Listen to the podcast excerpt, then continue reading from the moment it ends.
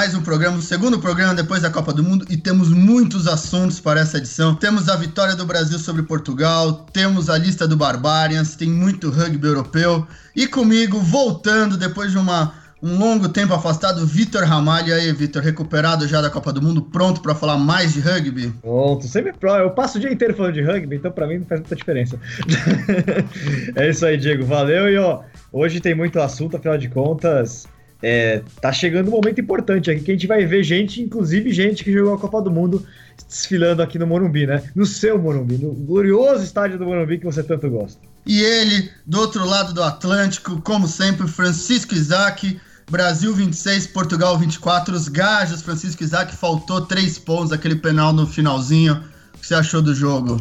Foi um, para mim foi um bom jogo de, de rugby, acho que duas equipas com modelos diferentes a jogar. Uh, foi intenso, foi emotivo. A certa altura, até houve ali um, uma troca de mimos entre jogadores portugueses e brasileiros. Mas foi bem, foi bem jogado. É um jogo muito interessante. O resultado foi inesperado para mim. A maneira como acabou o resultado foi inesperado. Eu esperava que o Brasil ganhasse, até porque é uma equipa muito mais experiente e tem um pack muito forte. E nestes jogos, uh, contra equipas menos, menos experientes, faz a diferença este uh, tipo de pormenores. Mas acho que o Brasil, a certa altura, deslumbrou-se por estar a ganhar por uma diferença de 14 pontos. E quando deu por si, Portugal estava ali a apanhar aquele, aquele, aquele, penal no final uh, que não entra. É, é um risco e acho que o Jerónimo Portela, que apontou aos postos, acho que fez a coisa correta e isso eu tenho que aplaudir porque é assim que se começa. Você acha mesmo? Achei tão longe uma partida que não vale campeonato, nada, optar por chutar, não teria sido melhor para lateral, não? Ou vocês têm. Realmente eu não conheço ele, é um chutador tão bom assim para acertar esse chute? Uh, quem viu o World Rugby Trophy e o Vitor esteve lá, e acho que tu, também, e tu estás, também estiveste lá, não tenho a certeza em São José dos Campos, mas, Porto, mas o Jerónimo Portela marca grandes pontapés. Acho que naquele momento o jogo já tinha acabado, uh, por isso, se mesmo fossem ao line-out ou ao scrum, o scrum estavam longe da área de ensaio, fossem ao line-out, o risco de perder a bola no ar ou fazer um AVEN era, era muito alto. Era, um, era uma diferença de dois pontos por isso aquele, aquele, aquele, aquele penal, eu, para mim, se eu fosse treinador, aceitava a decisão. Aceitava e apoiaria a decisão. Então, Vitor, e o Brasil marcou dois trás do Buda, jogando muito. Maranhão, Daniel Sancerri Maranhão também jogando demais. Mas aquela bola que ele pegou no ar, o Maranhão realmente pequeno guerreiro. Então, que você balanço você faz o Brasil, Vitor? Ah, olha, a gente teve um, uma partida assim, de fato, né? É, existia um distanciamento com relação a, aos amistosos de, de julho. Então, lógico, como é o primeiro jogo, aquele jogo contra o Uruguai lá em agosto não conta muito. Mas como é o primeiro jogo desde então, existia né, sempre uma, existe sempre uma questão lógica. Né? O, a equipe não vai render o máximo nessa partida, porque é o primeiro nessa retomada de trabalho. E os jogadores, lógico, estão com a cabeça muito mais no Barbarians. Mas de qualquer maneira, foi um jogo bom, sim. O Brasil soube lidar com a pressão inicial portuguesa. A gente falava, tá, o Diego, eu, eu e o Diego estávamos juntos lá no jogo, a gente estava conversando ao longo da partida como que o começo da partida parecia que Portugal é, tinha realmente mais, mais bola, era uma equipe que conseguia criar os espaços para a defesa brasileira, inclusive fez o primeiro try, e, jogando rápido, um time muito jovem, né? E a gente acreditou que naquele momento parecia que o jogo ia pender a favor de Portugal por conta dessa, dessa qualidade com, de, com, a, com a bola em mãos né, do time português. No entanto, o Brasil soube, é, de novo, né? É, é, a, é a fórmula do time do Rodolfo Ambrosio, o Brasil soube dominar é, as ações no jogo de contato, levou Portugal à indisciplina. Portugal, Portugal cometeu três, recebeu três cartões amarelos, o que na verdade acabou prejudicando o jogo português em Minas Gerais. Portugal acabou é, se excedendo, não conseguiu lidar talvez com essa pressão física do Brasil. O time também jovem, então tem um pouco disso também. É, e o Brasil se impôs. Conseguiu os trás importantes, sim, mas o final do jogo me preocupou um pouco, porque o Brasil acabou permitindo uma reação de Portugal, e no final das contas, o Portugal poderia ter ganho o jogo com a, com a última bola, né? Um jogo que Portugal passou 30 minutos com um jogador a menos, né? Hum. Somando os três cartões amarelos. Então, o Brasil tem alguma, várias lições, o Brasil errou demais na partida. É, tem lições a serem tiradas, sim, com, lógico, a ponderação, a paciência de que foi o primeiro jogo é, dessa sequência, uma sequência curta, na verdade. Acho que a partir do ano que vem, para a seleção brasileira, para o tipo de, de rugby que o Brasil tem, o Brasil é, não tem esses jogadores jogando o restante do ano em bom nível. Eles, têm, eles jogam pelo rugby de clubes brasileiro, que não é profissional. Né? Então é difícil eles, eles, eles não têm um calendário realmente ideal pensando em rugby profissional. talvez eles tenham uma sequência melhor no jogo deles. Mas preocupou um pouco o fato de Portugal, do lado brasileiro, de Portugal conseguir rea é, reagir no final, tendo jogado com o jogador a menos e podendo ter é. ganho o jogo pelo, pelo último penal, né? É, mas eu acho, na verdade, um pouco da escrita. Portugal, acho, Portugal tem um estilo bem legal de rugby. Acho que o treinador francês tem dado um, deu um pouco com essa cara de Portugal. E o Brasil tem dificuldade contra essas equipes muito rápido. Eu tava falando com o Isaac antes do programa, um pouco o jogo com a Espanha, que o Brasil também sofreu demais. Então, para mim, apesar de Portugal parece, é, Portugal toda vez que tinha a bola na mão punha perigo, ganhava muitos metros, é que acabava errando depois. Portugal cometeu muitos pequenos errinhos. Eu, por exemplo, eu não sabia o que acontecia se um chute de 22 não passava da linha de 22, então já aprendi uma coisa nova no jogo. E mas acho que é isso, um jogo muito rápido em Portugal que o Brasil não gosta de fazer, mas isso você falou muito pragmático o Brasil e Portugal cometeu três penais e muitos pequenos erros, mas normal uma equipe jovem que viajava pela primeira vez. É, isso é interessante até você, o que você falou, né, Diego? Porque se o Brasil está mais acostumado, tem problemas com equipes mais velozes, de fato, porque quando a gente analisa os adversários mais corriqueiros do Brasil, quando a gente pega a America's Rugby Championship, o Brasil tem o Uruguai, que é um time mais completo, lógico, do que, do, do que Brasil, do que Portugal, mas é uma equipe em geral, que gosta mais do jogo de contato, né? O Chile, tradicionalmente, tem um jogo mais aberto. No entanto, o Chile atual, sobretudo com, com o Pablo Lemoyne, é um time que também prefere o jogo de contato. Né? Hoje em dia, você vê que o Chile tem, mudou um pouco suas características. É, a Argentina está em outro nível, os Estados Unidos também está em outro nível, e o Canadá é um time que hoje em dia não põe muita, muito à prova, não, porque o Canadá é uma, uma, uma montanha russa. Então, é, o Brasil de fato não é tão. não é tão exigido do ponto de vista do jogo de um, jogos mais abertos, talvez no America's Rugby Championship. Isso fica mais para os jogos de amistosos que o Brasil faz, né? E aí você falou bem, o Brasil sofreu um pouquinho contra a Espanha, é, contra a Romênia não tanto, menos inclusive, é, você, mas você a Romênia joga o jogo que o Brasil gosta. É, você lembra o placar do jogo da Espanha? Foram. Aí eu pego agora pra você. É que foram dois jogos, foram dois jogos. O primeiro jogo foi mais de 60 pontos lá na Espanha, esse eu lembro. Ah, sim, sim, sim. É, já pego aqui. Mas, mas é isso, Isaac, o que, você é... entende de, disso tudo? Diz, é assim, tu dizes coisas eh, totalmente acertadas. Acho que. Ah, só, só, aqui, achei aqui, ó. 22 a 16 para a Espanha o jogo em Osasco, Diego. E o anterior. É, só um minutinho, só um minutinho. E o anterior foi. 68 a 14. Bem, estavas a dizer. Se você concorda com o Victor, Isaac. Não, 67 a 28, perdão. 67 a 28. Isso aqui. Esse 67 a 28 foi o quê? Brasil quem? É, 2017 na, na, Espanha. Ok, Brasil-Espanha. Um, eu concordo, o Vitor falou, falou do calendário português e, e, acho que é uma seleção muito jovem, muito tenrinha uh, e demonstraram-se homens dentro de campo contra o Brasil. Não é fácil jogar hoje em dia contra o Brasil, as pessoas acham que, que é uma seleção que, que não inventa muito, como já como tinhas dito antes do início do programa, mas fisicamente não é fácil de jogar com o Brasil. Aplacam bastante bem, são muito agressivos. Scrum é bastante bom, line-out é bastante bom. Uh, e tem várias valências. Acho que ao Brasil falta ali um bocadinho melhor de, de, de percepção do que tem que fazer com a bola no ataque. Isto é uma discussão que já temos há anos, hein, Vitor? Que, é. que, que, o Brasil tem que voltar um bocadinho às raízes do inventar um bocadinho, arriscar um bocadinho, porque até tem jogadores para isso. Os Duque são mágicos, os Sanseri são mágicos, por isso não há, não há ali muitas dúvidas. E acho que outra coisa menor do Brasil, acima de tudo, é, não é fazer malas trocas. Eu, eu não conheço bem o, o selecionador brasileiro, o Ambrósio, mas eu acho que faz ali malas trocas. Acho que ali... Ah, eu vou te interromper. O Ambrósio não troca. O Ambrósio só troca se é terminantemente obrigado. Depender do Ambrósio, os 15 que começaram são os 15 que terminam. Pronto, eu. E é, e é sério isso. Pronto, eu sei que é porque o Vitor já me tinha dito isto no passado, uh, tu também tinhas dito, o Muralha também, por isso a gente existe e, e eu tinha percebido realmente. E o Coli durante o WR4 Sports, no, na passagem do, do jogo na rádio, também tinha dito isto. E acho que no, no, no, no rugby moderno de hoje em dia tu tens que fazer as trocas todas e, e principalmente na primeira linha, que foi aquilo que eu fiquei escandalizado, que ele não troca a primeira linha, só troca mesmo na última situação. E acho que o Brasil contra Portugal deu-se mal com isso. Fez as trocas nos momentos errados ou não as fez. Uh, acho que foi um jogo, eu já tinha dito, acho que foi um jogo engraçado. Acho que o Brasil tem muito para olhar para a frente. Não sei o que é que vai ser o futuro de, de como é que vai ser.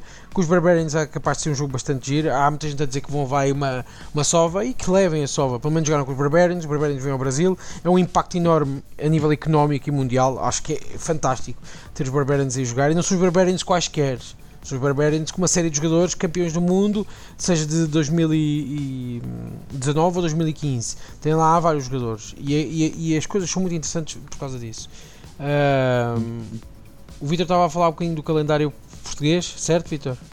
É do, é do, brasileiro. Não, ele falou do calendário brasileiro. Exatamente, mas o calendário brasileiro, o, o português está no início do campeonato. O vo, esse jogo eh, entra no vosso fim do campeonato. Sim. Uh, eu talvez preferi estar na vossa situação. A única coisa que a mim me irritou, se fosse brasileiro, e que a mim me irritou não sendo brasileiro, é meios finais do, do Super 13 ter jogo, ter jogo, do Brasil no meio. Não faz sentido. Porque estás a reter. Se fosse a meio do campeonato, durante o campeonato, é uma coisa. Pronto, são duas jornadas em que ficam sem jogadores. Não vai ter, vai ter um mínimo impacto. Agora nas meias, nas meias pode ter um impacto gigantesco. Isso é. O que aconteceu, Isaac, só para colocar, eu, é, a gente concorda, é uma coisa que eu e o Diego sempre falamos também, mas é, curiosamente a equipe mais prejudicada por isso venceu. a Poli venceu o Farrapos, a Poli era a equipe prejudicada sem jogadores da seleção brasileira e conseguiu a vitória. E aí o próximo, a, a, a final vai ser depois do jogo do Barbarians, mas são só três dias de descanso. Os dois times, São José e Poli, são talvez os que mais têm jogadores é, na seleção no momento. E aí a questão se isso vai ser mudado ou não.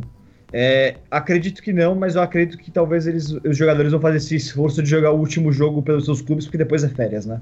É, e quem paga é patrão, não é? É, quem paga é patrão. Acredito que, que os jogadores vão, vão estar disponíveis. Mas é isso que você falou, Isaac. É um problema maço a questão do calendário, mas curiosamente a equipe, a, a equipe prejudicada acabou vencendo. Não, é importante dizer que a Poli, mesmo perdendo cinco jogadores, ainda tem mais uns cinco, seis jogadores que são entre os selecionáveis brasileiros também. Sim. Sim. Então, sim. jogou o Robert, jogou o próprio Pompeu, que é do NAR, jogou o Miller, que é ex-NAR, jogou o Pedrão, que é do NAR, o Valtinho, que é ex-NAR. Então, sim, ainda jogou com uma equipe. E vocês querem falar mais alguma coisa do Brasil e Portugal? Ah, já podemos passar pro, pro Brasil e Barbária. Ah, é bom, e só para o pessoal lembrar, né, o próximo jogo do, de Portugal é, é o Rugby Europe Championship, né? Em Não. fevereiro. Não. Não, tem mais um? Ah, o Miguel, o, no Chile, agora. Ah, no Chile, é verdade, desculpa. Quando vocês, Portugal estão, e Chile. quando vocês estão já com o Barbarians, somos nós a jogar com o Chile. Pronto, pronto. E o jogo interessante para Portugal também. Até para a gente medir é, a evolução desse Chile, porque eu tenho falado, o, o, o Chile com um técnico novo, com Mario, com, com Pablo Lemoine, é uma equipe que vai melhorar sim. Eu, eu e o Diego tivemos lá em Jundiaí, no jogo com Brasil e Chile, com, com o Lemoine é, de treinador, ele quebrou a cabine, né, Diego? Mas... eu, eu, eu, acho que está em vídeo. Ele quebrou a cabine, eu e o Diego estavam assustados do lado ali dele.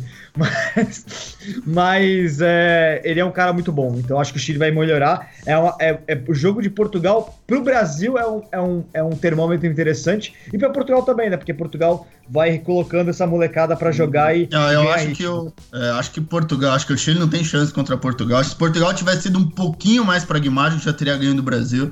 Acho que vai é. ser uma, uma vitória bastante Chile... tranquila para os gajos. Mas se o Chile aperta, é um, é um sinal para a gente de que o Chile está evoluindo, né? A gente tem essa questão de ficar, ficar olhando. E o Brasil volta a jogar. E aí depois o Portugal joga o Rugby Europe Championship em fevereiro março. O Brasil não joga mais em fevereiro março.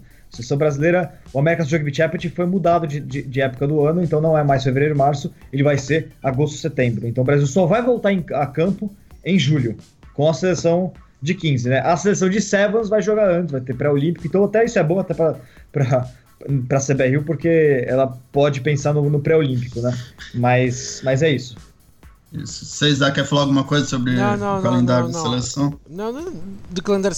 Continuo a gostar muito da janela de novembro. Portugal, é o, o Vitor estava a dizer, o próximo jogo é para o Rugby Europe Championship e que Portugal, depois na altura fazemos o, a prévia, podemos falar um bocadinho, mas Portugal tem um objetivo claro da manutenção vai ser difícil porque vai ter que lutar diretamente contra duas seleções que é para mim a Bélgica e a Roménia. Eu acho que a Roménia corre o risco este ano de, de, de descer a divisão. Você não acha que a Bélgica é o mais arriscado? Eu acho que a, Bélgica. A Bélgica consegue ir buscar bons estrangeiros, eh, bons, bons jogadores naturalizados para jogar por eles e franceses. A Roménia... É, o Brasil É, o Brasil jogou com a Bélgica faz uns dois anos e a Bélgica era bem ruim. Não sei se eles melhoraram. Melhoraram, me, melhoraram bastante. E aqui que está o problema. A Roménia tem um campeonato fantástico. Para quem, É para profissional. Quem, é, exatamente. Para quem nos ouve, tente procurar os vídeos, porque existem os vídeos do Campeonato Romeno de Clubes. Mas a relação dos, do- dos clubes romenos com a Federação está muito caótica e, e a Roménia não tem montado assim uma seleção tão interessante. Mas, Isaac, só para colocar aqui antes da gente passar para o próximo assunto, dia 1 de fevereiro, o primeiro jogo de Portugal é Portugal e Bélgica em Lisboa. Então, Portugal tem uma vantagem contra a Bélgica, joga no Universitário de Lisboa. Né? Exatamente. Mas uma Onde vitória. o Isaac me levou lá e eh, eu gostei muito do lugar. Mas Obrigado. uma vitória, uma vitória contra a Bélgica não garante a manutenção logo. Porque Não, é. Porque isto já aconteceu noutros anos, era a, Alemanha jogava com a Bélgica, ganhava, achava que já estava tudo resolvido e de repente a Bélgica começou a somar pontos eh, de, de bónus defensivos, por isso ficou menos 7 pontos, como toda a gente conhece, e no final, eh, se nesse fim de semana conseguisse uma vitória contra a Espanha, que ia jogar com a segunda equipa, o que é que era, ficava na primeira divisão e a Alemanha descia. Por isso estão a ver como é que pode, tudo pode mudar sem querer. E agora, mudando de assunto, vamos falar o que todo mundo aqui no Brasil tá pensando. No Barbarians, o Vitor tá com a lista de atletas aí, ele que é perfeito com os sotaques do mundo inteiro. Que é que tá doido pra contar a lista inteira de atletas aí, falando o sotaque do nome, do nome de cada país, não é, Vitor? Ah, vamos lá, Diego. Aliás, você sabe, Ed Jones não vai mais treinar os Barbarians contra o Brasil, ele vai só fazer o jogo contra a Fiji. Foi anunciado ontem isso.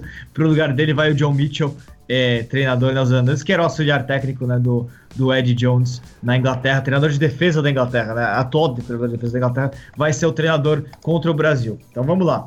Teremos Hookers, Best, Rory Best, da Irlanda se aposentando, a gente vai ver um, do- é um dos últimos, o penúltimo jogo da carreira de Rory Best, muito legal. Andrew McAleer, é, hooker neozelandês do Crusaders, nunca jogou pela seleção. Campisi Maafo, é, pilar de Fiji se aposentando. Tem Dain Tawarira também se aposentando, pilar da África do Sul. Também veremos aí o penúltimo jogo de Tendai Tawarira, um dos três campeões do mundo que estarão aqui no Brasil.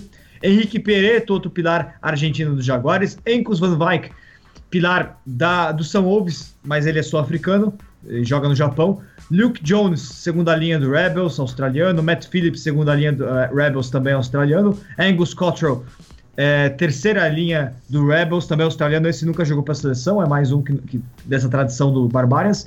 Pete Samu, outro asa oitavo, asa normalmente, né? Da australiano do Brumbies que devia ter ido ao Mundial. deveria ter ido ao Mundial. Josh Strauss, é, terceira linha escocês da Sudáfrica do Sul, mas seleção escocesa, não jogou a Copa do Mundo, né, ficou de fora da lista. Marco Van Staden, é, terceira linha sul-africano do Bulls. Tyler Ardon, terceira linha canadense do Chiefs da Nova Zelândia, é o melhor jogador do Canadá, né, jogou a Copa do Mundo. É, Iano Vermaak, scrum half da África do Sul dos Stormers, jogou muito tempo aí pela- pelos Springboks já. Ah, Joe Powell, scrum half australiano do Brumbies. Mordenstein, a, a sul-africano recorde, tem um- ele tem uma penca de recorde aí na sua carreira, jogou muito tempo pelos Springboks, hoje no estado francês da França. Abertura também argentino Santiago Gonçalves Iglesias do Jaguares, que poderia talvez ter ido para o Mundial, é, uma, é, é uma da- um nome possível que acabou não indo. Lucani Wan, campeão do mundo com a África do Sul, centro sul-africano. Mathieu Bastarros, centro francês, todo mundo conhece, ídolo, que tá indo, indo jogar no rugby dos Estados Unidos em fim de carreira. André Esther Huizen, outro centro sul-africano, jogou pela seleção, não foi para a Copa do Mundo, mas jogou pelos Springboks. David Ravili, é, ponta, é, ponta não, centro, né? Mais centro do que ponta. Defe- defesa, defesa, defesa. É, três quartos. É, também fullback. três é o cha- quartos é o chamado utility back. utility back neozelandês do Crusaders. É, Bill Meeks, nunca jogou para a seleção australiana, centro dos Rebels. Bautista Escurra, é, é, é, ponta dos Jaguares. Não é o Escurra que jogou a Copa do Mundo, é o, é o irmão dele, é o outro. Dylan Leeds, fullback, ponta dos Stormers da África do Sul, jogou pela seleção também, poderia ter ido para a Copa do Mundo. Makazole Mapimpi, o ponta da África do Sul, campeão do mundo, um dos três campeões do mundo no jogo. E Curry Bosch, fullback sul-africano, também era cogitado para a Copa do Mundo, mas muito jovem, acabou não indo, tá indo jogar no rugby japonês. São esses os 26 jogadores dos Barbarians que enfrentarão o Brasil. Ao contrário da tradição, não tem nenhum brasileiro na lista. Não sei se vai ser anunciado ainda algum brasileiro na lista ou não. né? Até perguntei para a CBS e falaram: ah, o pessoal do Barbarians falou que isso não é- bem uma tradição. Mas é, né? Todo mundo sabe que todo jogo alguém joga contra a sua seleção de origem. O, o Fiji, por exemplo, tem o Campis Maafo, o pilar que vai jogar contra a Fiji. É, Gales não tem ninguém, não sei se Gales, que vai jogar no dia 30 contra Barbárias, vai ter algum jogador convocado para esse jogo. Enfim, é, talvez não venha nenhum brasileiro jogar pelos Barbários, que seria uma, uma, pena, porque seria muito legal de ver pelo menos o jogo contra o Brasil, né? Diego é, e Isaac. É, é, uma bela lista. Eu tenho uma pergunta, na verdade, tá na minha cabeça já há algum tempo. Esse time é melhor que os Maores? Eu acho que nome a nome é, mas não, não tem entrosamento. O Maores tem um trabalho um pouco mais. De né? jogo. Né? Exato, estrutura de jogo. É, e vai jogar um jogo extremamente aberto que, como você já tinha colocado, para o Brasil pode ser ruim, na verdade. É um jogo muito aberto, muito maluco que os Barbarians imponham. Ou o Brasil sucumbe, ou o Brasil se empolga, e aí o Zé, o Maranhão começam a fazer uma magia lá, o Sanserris, o Zuki, e a coisa fica muito doida. Então eu não sei o que esperar dessa partida, sinceramente. Mas, nome a nome, é melhor que o Barbarians, é maior que o Maori, sim. Nome a nome, né? Isaac, o que você acha tem, aí do. Tem três campeões do mundo, tem Rory Best, tem Mornestein, né? Pô, Pete Samu, muito bom. Já, já saiu o 15, vai entrar em campo, não sei se já viste. É contra a Fiji, né? No, não, não, assim, contra a Fiji, queres que eu diga? É. Pode falar, vamos ver, até porque eu acho que muita gente pode ser poupada contra o Brasil porque só tem okay. quatro dias de intervalo. Então, é, Mato Larira, Rory Best, Henrique Pieretto, Luke Jones, Tyler Ardron, Pete, Pete Samu, Marco Van Staden, Josh Strauss, este é o pack avançado. Atrás está Joe Powell, Corinne Botch a 10, Macozole Mapimpi, André Esterhuisen e Mathieu Basterrode no, no par de centros, por isso vai ser bater, bater, bater, bater. E depois Dylan Leeds e Devon Havili. No banco está o Andrew, o Andrew Macaleo. Quem, quem, é, quem que é a abertura, desculpa? É o, é o, o Corwin Bosch, vai jogar a 10, como ele jogou no Charles. Ah, olha só. Que ele tinha metido o Robert Dupri no banco e agora começa a 10. E depois está o Macalio, o Macalio, o Campisi Mafu, o Renkus Van Wyck, Angus Cottrell, Matt Philip, Jan Overmack, Lucam Johan e Mornestein. E aqui tens. Por isso Então significa que a gente Sim. pode ver o Mornestein contra o Brasil, então. Lucam Johan, Lucam Johan tá na equipe, né? Eu uhum. perdi. Tá no banco, ah, tá, no banco, tá no banco. Tá no, tá no banco. Ele com. É. Vamos ver quem é que vai entrar, começar de titular contra, contra o Brasil, porque eu acho que eles vão acabar usando o jogo do Brasil para colocar os que não jogarem os outros dois jogos que são mais difíceis, né? Então não sei. Vamos é, esperar. O, é, o, o, uma coisa, o Barbários tem, não tem uma tradição de humilhar os adversários, de ganhar, de querer ganhar o jogo a qualquer custo. Então eu realmente também não sei como eles vão querer entrar. Não acho que eles vão querer entrar para enfiar 70, 80 pontos na equipe brasileira, então talvez seja eles poupem alguns jogadores, até mesmo joguem, mas joguem num ritmo um pouco mais tranquilo contra o Brasil. É, vamos ver. É, porque, de alguma maneira, é, para alguns.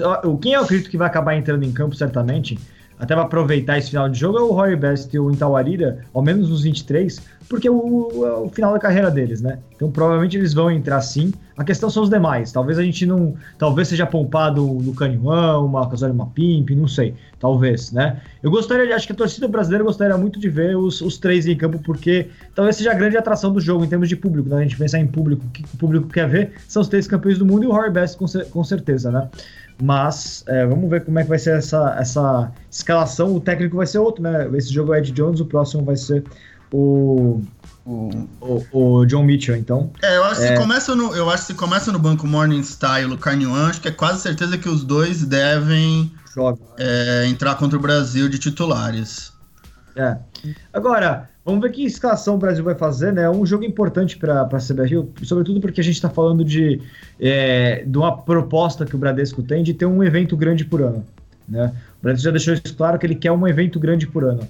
E o, o, evento grande do ano passado foi o, o Maores, que por si só já era algo que ia fazer um grande impacto. Esse jogo, vamos ver como é que vai ser o, nos próximos dias o nível de divulgação, o nível de presença desse jogo no, na conversa do dia a dia, no noticiário esportivo, enfim. Porque é um divisor de águas, né? A CBRU, ela precisa, ela não vai conseguir trazer os Maores todo ano Então ela trouxe os Barbarians, que são uma marca forte, mas não pela marca em si, porque a marca mesmo no rugby no Brasil as pessoas não conhecem.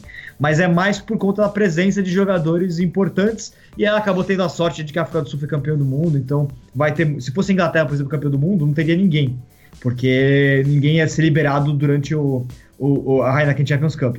Mas, como foi um time do Hemisfério Sul, é a África do Sul, pronto. Então, esses jogadores estão liberados. E é, eles é, vão, ter... ser o grande, vão ser a grande atração. O que, se isso vai conseguir ser revertido em um público bom, a gente não sabe ainda. Eu acho que vai ser um público menor do que o público dos, dos Maores, com certeza. Estou esperando algo na casa dos 10 mil torcedores. O que ah, vão ser, mais, vão, ser mais, é, vão ser mais de 800 pessoas? Acho que sim, acho que pô, aí, aí não é possível, né? oh, eu, eu acho que um, é um erro no Morumbi, na verdade, esse jogo, porque o Morumbi, sim. como se tiver 30 mil pessoas, é um estádio vazio. Se eles tivessem feito esse jogo no Pacaembu, por exemplo, e colocasse isso às 15 mil pessoas, o Pacaembu com 15 mil pessoas fica um estádio já. Legal. É, legal. Então acho que talvez seja um erro. Acho que os, acho que os barbares vão jogar no SPAC, na verdade, as tradições do rugby. Serete. Mas aí. Serete. Tem grama agora lá? Assim. Eu acho legal, um jogador que eu quero muito ver jogar contra os Barbaras é o Maranhão, que aliás vem jogando demais. Mas tem sempre aquela crítica, principalmente na CBR, aquela preocupação com o tamanho dele. Então acho que jogar de frente com esses jogadores aí, com Macasoli e Mapimp, talvez seja uma chance do Maranhão mostrar que, é, que o tamanho não é problema nesse nível para a seleção dar mais um passo, para ele dar mais um passo nesse rugby internacional. Agora, o Brasil precisa de um placar é um jogo que tenha um enredo até semelhante com aquele que teve contra os Maores. Né? O Brasil fez um jogo bom contra os Maores, foi um placar baixo. Ah, mas eu acho que o jogo contra os Maores teve o fator da chuva, que choveu demais em São Paulo. Pode chover de novo, né? Pode chover de novo. É, então, porque eu tenho a impressão que se fosse um jogo com o campo seco, os Maores, que, Maores que também fazem a bola rodar bastante, teriam causado muito mais dificuldade. Então, ao Brasil. Brasil então... se placar muito alto, acho que vai, seria ruim pro, pra, até pro, pro não pro, pro evento, mas assim, as pretensões de próximos eventos desse porte para a confederação. Ah, mas eu acho que também é uma. Não, não dá para esperar. Você falou, você falou, você vê esse time aí, é um time de veteranos, é um time de jogadores de super rugby. É... Então, não dá para esperar muito. Se esses caras entrarem e decidirem falar, vamos enfiar 80 pontos no Brasil, não vai ter quem segure. Quem segura uma primeira linha dessas? Quem segura? É. Então, acho que não dá para esperar muito. Mas acho que Thierry, Chitão e, e Muralha. É, é a decisão da comissão técnica que não, que não escolhe o jogador. É, eu queria falar nada não, mas os Barbários vieram me convidar, mas eu ainda tô pensando, ponderando o Chitão, o Chitão disse que ele sai, que ele tá indo viajar, por isso que ele não tá aqui no programa com a gente, mas na verdade ele tá treinando secretamente a arma secreta que vai aparecer no, na equipe. E o, e o Muralha não apareceu aqui porque ele é o brasileiro que vai jogar pelos Barbários, ninguém falou ainda sobre isso. O pessoal tá interessado na mobilidade dele, então. então, e você, Isaac, o que você acha desse time? Isaac, Ch... Isaac, Chitão e. o Chitão, Diego e, e, e Muralha? Já imaginaste? Ui, que seria. Eu jogo 8, eles podem ficar na primeira linha se quiserem. Mas eh, vai ser um jogo, acho que vai ser um jogo muito giro, vai ser um jogo interessante. Não, não sou nada adepto daquela teoria que o Brasil vai perder por muitos. Não sou. Acho que vai ser um jogo groundbreaking até para, para, para o rugby brasileiro. Não sei quantas vezes é que os Barbarians foram à Argentina na história deles. Por acaso gostava de eu saber. Acho pouquíssimas, pouquíssimas. Pronto. Eu vou até procurar isso daí. Pronto. Acho que nunca, na verdade. Eu acho que nunca. Eu tenho quase certeza que nunca foram. Por isso, isto acho que é um passo uh, genial para o Brasil. Eu sei que isto é um, é um golpe de marketing, mas é um golpe de marketing bem feito. Não podemos dizer que não é bem feito, mas é muito bem Eu feito. acho que é. E, vem, e não vem os Barbarians quaisquer, vem uma série. Já tinha dito isto, vem muito bons jogadores. Vem o John Mitchell, que é um bom, bom treinador. Uh, aliás, é um grande treinador e é um médio selecionador, por assim dizer. Oh, uh, nunca a Argentina jogou contra os. Eh, nunca a Argentina recebeu os Barbários. Ela tem um jogo na história contra os Barbários, foi em Cardiff. Exatamente. E os Barbários em 1990. Por isso, vai ser um jogo daqueles interessantes para ver. Eu não sei. Eu, o Brasil vai mostrar. O, aonde o Brasil pode começar a ganhar os Barbarians é, é, é no, no Scrum. Mesmo que eles tenham o Mata, o Mata, o e não sei o quê, o Brasil não tem o melhor Scrum do mundo, ao contrário do que as pessoas andam a dizer. Mas tem o Scrum. É, só, só, só um parênteses, Isaac, teve mais um jogo, desculpa, ano passado, né? 38 a 35 em Twitch, né? Pronto. É, o Vitor, eu também vou interromper o Isaac. O Jardel volta, você sabe? Acho que não. Acho Isso que é problema, porque o Scrum do Brasil é muito melhor quando joga Nelson, Jardel e Abud. Mas vai ser bom de qualquer maneira. Eu acho que o Brasil tem estrutura de jogo e os Barbarians vão para se, para, para se divertir e, e mostrar uh, coisas engraçadas. Mas vai ser um jogo bem, bem interessante para mim. Aliás, esse é o primeiro jogo dos Barbarians fora da Europa desde 2017 que eles jogaram em, em Sydney contra a Austrália. Foi um jogo até meio obscuro, né? meio escondido aquele jogo. E eles jogam muito pouco fora da Europa. Antes disso, eles tinham jogado em Hong Kong no, contra os British Irish Lions em 2013. Foi um jogo bastante interessante, uma, uma iniciativa muito legal. E antes disso, teve em Sydney em 2009, na Tunísia em 2007, mas é do lado da Europa, né? Então, assim, uhum. não é muita viagem. Depois aí, antes disso, olha, antes disso, hum, nossa, em Harare, na, no Zimbábue em 94. Então, assim, é, são poucos jogos dos Barbarians fora da Europa, né? Isso é fato. Toronto 2000, em 76. Então, é um feito mesmo da, da CBRU conseguir trazer os Barbarians, fazerem eles viajar. Isso é, isso é interessante mesmo. E agora já vamos falar, vamos mudar de continente, falar um pouco da Europa, falar um pouquinho da Champions Cup e falar do caso do Nakarawa, que o Isaac sempre preocupado com o player welfare. É, oi, Vai, Diego, vou só passar aqui pra gente é, a lista de. os grupos da, da Heineken Champions Cup, pode ser? Não, espera, vamos, já... vamos, falar primeiro do Nakarawa e depois a gente encerra com. Ah, tá bom. Com os grupos, tá bom.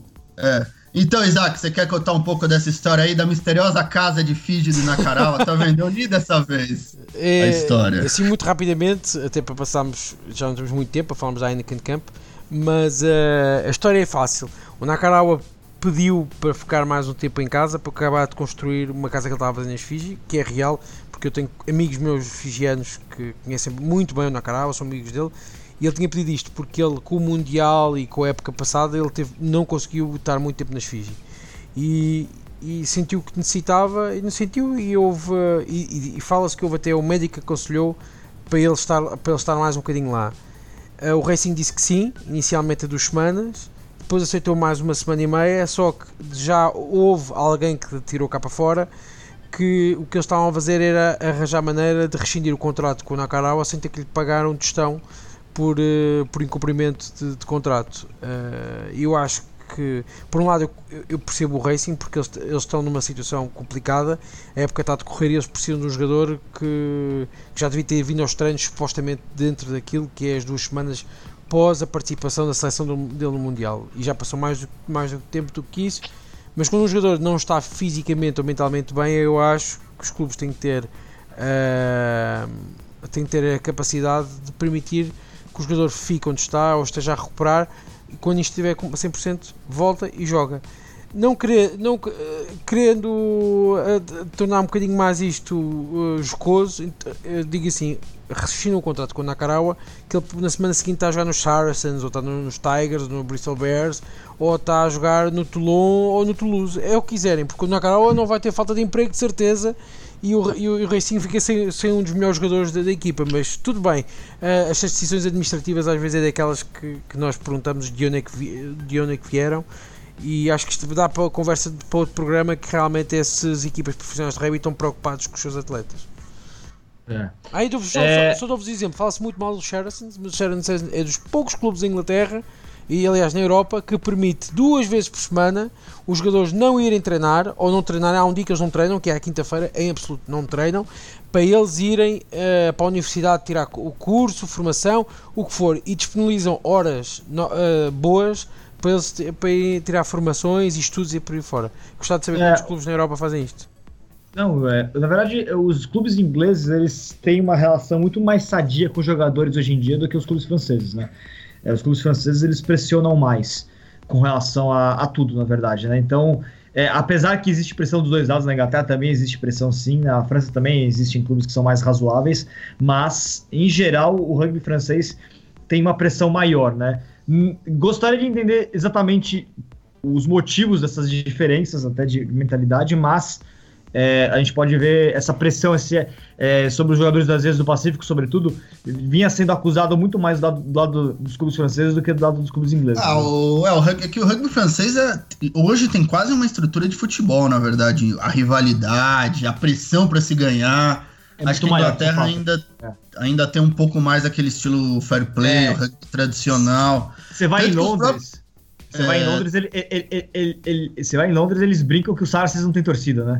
Então, assim, tem mais torcedor do Wasps ainda por lá, mesmo depois que a equipe saiu, do que do, do Saracens. É, não, e tanto que. A pressão sobre o, sobre os franceses é. é. muito maior, isso é fato. É, tanto que eu já vi entrevista de jogadores aí falando que não existe nenhum lugar no mundo que nem o sul da França, onde o jogador é reconhecido na rua, onde as pessoas. onde todo mundo assiste o jogo, cidades como isso, La Rochelle é, pô, tal, assim, que tem uma atmosfera onde realmente o, o, rugby é o time da cidade. E há essa preocupação. Então talvez venha um pouco disso. E o Racing tá muito mal. Aliás, os dois times de Paris estão muito mal na liga esse ano. Não, se também demitiu agora o, o Rainer Kimmer, treinador do Estado francês, se demitiu agora depois dessa campanha horrorosa em último lugar. Demitiu-se ou ia ser demitido? ah, é. Antecipou-se. Ô, Diego, então, vou passar os grupos aqui da, da Heineken Champions Cup e os jogos da primeira rodada e vocês, a gente bate aí um, uns últimos comentários em cima da competição que vai começar agora, a máxima competição do rugby europeu. Ó, grupo 1, Benton Treviso da Itália, Leinster da Irlanda, Lyon da França e Northampton Saints da Inglaterra. Tem dois líderes aí, Lyon lidera o top 14, Leinster lidera o Pro 14. Grupo 2, Exeter Chiefs da Inglaterra, Glasgow Warriors da Escócia, La Rochelle da França e Sale Sharks da Inglaterra. Grupo 3, Bath da Inglaterra, Clermont da França, Harlequins da Inglaterra e Ulster da Irlanda, Irlanda do Norte, na verdade. Grupo 4, Munster da Irlanda, Ospreys de Gales, Saracens da Inglaterra, atual campeão, e Racing da França. E no grupo 5, Connacht da, Connacht da Irlanda, Gloucester da Inglaterra, Montpellier da França e Toulouse da França. Grupos até bastante equilibrados, não tem, não tem nenhum grupo que seja muito barbada, né? E a primeira é o ano, rodada... é, o, é o ano dos italianos, é o ano do Benetton, é o ano do Benton. Ó, primeira rodada. De sexta-feira, dia 15, teremos Gloucester e Toulouse jogo isolado. Em Gloucester, hein? Na Inglaterra.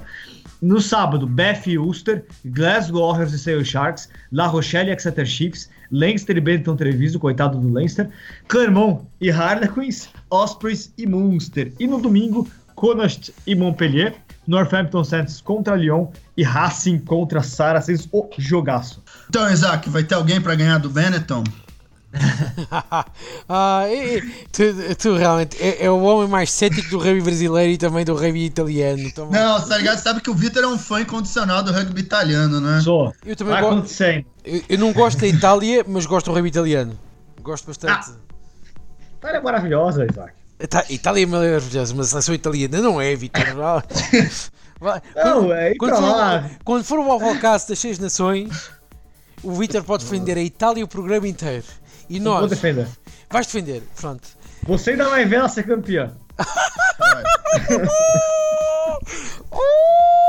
Ô, oh, Vitor, a Itália vai ser campeã no mesmo dia que a Argentina feminina bateu o Brasil. Isso, e a Papua ela vai ir pra Copa do, pra Copa do Mundo. Que é o que eu tô também apostando aí. Ui, nossa senhora, isto está a ficar muito complicado. É brincadeira pro ouvinte, tá? Mas o que vocês acham? Acham que os grupos, ou algum grupo mais pesado, algum grupo mais tranquilo? Não me parece que tem um grupo muito mais difícil. Talvez o grupo, o grupo mais tranquilo, pra, que tem um favorito mais claro, me parece o grupo 3 com o Clermont. Porque nem o Beth nem o Harlequins começaram bem a Premiership. O Beth, aliás, tem um time que tá bem mais ou menos. E o Ulster da Irlanda também não deve é, ser nada, nenhum problema maior. Dos demais, esse grupo, os grupos, ó, grupo 1 tem Leinster, o Lyon cresceu muito, então muito o jogo, o Lyon vai apertar é... e o Northampton Saints não é ruim. Uh, e chegou a ser final do, do campeonato inglês na temporada passada. O Racing, tá, o Saracens tem o Racing e o Munster pela frente, é um grupo da morte. E, e o Toulouse, talvez um grupo um pouco, pouco mais favorável para o Toulouse, com Montpellier, Gloucester e Connacht, mas tanto o Gloucester quanto o Montpellier podem dar um caldo. Eu acho que o grupo 3 aí, e o grupo 2 é, o Exeter Chiefs não tá tão mais equilibrado porque o Exeter Chiefs não começou tão bem o campeonato. O Glasgow é a seleção escocesa, na prática, o La Rochelle é um time bom, o seu Sharks tá evoluindo, talvez seja o grupo mais equilibrado, né, é, entre todos. É, o que, que vocês acham? É, acho que tem, acho que todos os grupos são equilibrados. A Champions Cup tem sido bastante imprevisível, principalmente na fase de grupos. Eu, o Saracens eu me preocupo, acho que não sei quanto essa confusão aí vai influenciar no, no desempenho da equipe. E eu, eu, eu, ficaria de olho no, no, na equipe do La Rochelle, é um time que se quando joga em casa dá muito trabalho, então acho que é um time bastante interessante. Você, Isaac, quais são as suas opiniões aí? Saracens de novo? Mas também com todo o dinheiro do mundo fica fácil, né? é o grupo da morte, Isaac. O grupo 4, Munster, Osprey, Saracens e Racing. E o grupo 3, você acha que talvez seja o que eu falei? Um pouquinho mais favoritismo pro Clermont, aí Clermont, Beth, Harlequins e Ulster? É, o grupo do, dos Harlequins e do, do. Ai, eu me esqueci das outras três. Clermont. Do é. Clermont, eu acho que é o grupo mais interessante. O dos Saracens não acho muito interessante porque o, o Racing não está bem, e toda a gente sabe que não está bem, desde que o Dan Carter e mais alguns jogadores, o Rocococo, uh, aliás, Rocotoco, se foram embora. Volta, volta o Phil Russell agora, né? Pois, mas o, o, filho Russell, como vimos pela Escócia, não, não, não, não, garante, não garante vitórias sozinho, estás a perceber? É. E acho que sem Nakarawa, sem estes jogadores. Uh, não vai ser não vai ser fácil. Ah, vai ser um grupo, acho que os Saracens vão dominar outra vez. E se o dinheiro todo. Mesmo com o Munster? Mesmo com, com o Munster no grupo? O problema do Munster é que perdeu, muitos, perdeu vários jogadores para o Mundial. E são jogadores que agora voltam, mas que fisicamente não vão estar bem, estás a perceber? É a vantagem. Sim, sim. Claro que os Saracens têm o problema, os ingleses, todos que estiveram no Mundial. Mas é que os Saracens contrataram, tem uma equipa por trás que consegue, uh, consegue substituí-los todos. Por, por, isso vão ser grupos. Este ano a Heineken Cup vai ser muito esquisita, principalmente na, na fase de grupos, porque nos primeiros, cinco, uh, primeiros três jogos vai ser, vai ser, vai haver resultados estranhos e depois talvez este ano vamos talvez ter um campeão que não tivemos nos outros anos. Eu não sei quem que vai ser. Olha, talvez uma vez, uma vez por todas seja o Clermont, eu ia dizer a porra do Clermont, porque já, é, porque chega, já chega de ver o Clermont chegar lá às finais e depois a bater oh. contra uma parede.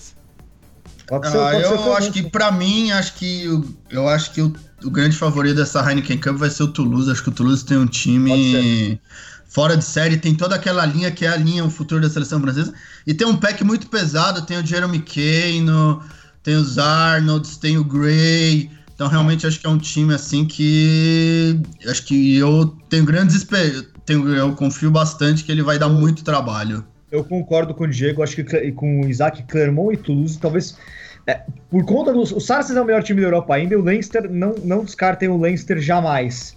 É, mas talvez seja o momento sim para Clermont e para Toulouse pela conjuntura. No entanto, tem uma equipe que pouca gente tem falado com relação à, Champions Cup, porque não tem muita história na Champions Cup, mas talvez seja um ano que possa ir longe, é o Exeter Chiefs. Por quê? Uh, oh, na Inglaterra. Vitor, não, me deixes uh, não me deixes falsas promessas. Não me, de, não, acho, não me deixes sonhar, por favor. Não me deixes porque, sonhar. Porque, porque o Exeter Chiefs, ele. Contra, eh, no Premiership, ele é, vai não tem na concorrência do Saracens direta pela, pela primeira colocação, pela briga na parte de cima, se ele se acertar nas próximas rodadas. É vai ter mais jogo de Champions Cup agora, né? A sequência é muito maior do que de jogo de Premiership. Só tem uma rodada ou duas antes do Natal de Premiership. Então, é, isso talvez libere um pouco o Exeter Chiefs para se focar no, na, na, Europa. E ele tem um grupo que não é um grupo dos mais complicados. Glasgow, La Rochelle, que é um time muito bom sim, e Sale Sharks. Então talvez, talvez seja finalmente o ano que o Exeter Chiefs possa brilhar na, na Copa Europeia. Acho que existe essa possibilidade sim. Mas eu concordo com o Diego. Acho que o Toulouse, para mim, é o time mais vistoso da Heineken Cup, mas o Clermont com certeza vai brigar. Ah, vai ser vice, todo mundo já sabe disso. Não precisa nem. Nem fazer prévia. Clermont vice-campeão. Mais um pra lista. Se chegar o Clermont e o Exeter Chiefs na final, o Clermont pode ganhar porque o Exeter Chiefs não tem experiência. E também tem vários vices lá na Inglaterra também. Eu acho que o Exeter Chiefs não vai chegar. Acho que deve ficar entre esses quatro: Clermont, Toulouse, Saracens e. Leinster. Leinster. É, apesar de que o Johnny Sexton tá muito mal, então vamos ver como, como esse Leinster vai também lidar com esse momento ruim da seleção irlandesa. É. E no final das contas, correndo, correndo por fora, correndo pelas beiradas, é, certamente mais perigoso de todos o Benetton Treviso. Benetton Treviso. Oh, o Sharks tem o Faf de Klerk, campeão de do mundo. O Lyon tá bem, o Lyon pode, pode ser uma. uma ah, mas acho que o Lyon vai cair muito. Agora, voltando ao Campeonato Francês com todos os jogadores, acho que o Lyon é. vai ter uma queda grande de rendimento. É, pode ser mesmo. Então é isso, chegamos ao fim de mais um Ovalcast. Agora só voltamos depois do para falar do jogo do Barbarians, não é isso, Vitor? É, depois do jogo do Barbarians. Vamos ver quando que a gente vai gravar, mas acho que vai ser, vai ser o programa assim que acabar é, Barbarians. Faremos. Quem sabe a gente faz lá do estádio? Vamos ver, vamos ver, vamos, vamos, vamos pensar nisso daí. É, a brilhante vitória do Brasil, 50 pontos no Barbarians. E... É. então, até a próxima. E quem estiver ouvindo do Brasil, vá no jogo, por favor. do Barbarians, realmente importante. E você, Isaac, tem alguma mensagem aí para o final de programa? Não, não, não tenho nenhuma. Só que gostei de ver o Vitor a, a, a, chorar no, na mesa oval, que eu não pude estar porque estava a treinar, mas eh, estou a imaginar o show, as lágrimas a caírem pelo Vitor abaixo. E, e, depois todo o espetáculo que é, que é que eles são todos. Não passou a minha música, chega de saudade, porque tinha que ser em direto. Fiquei para uma próxima. Então, e para a próxima fica. Até a próxima a todos.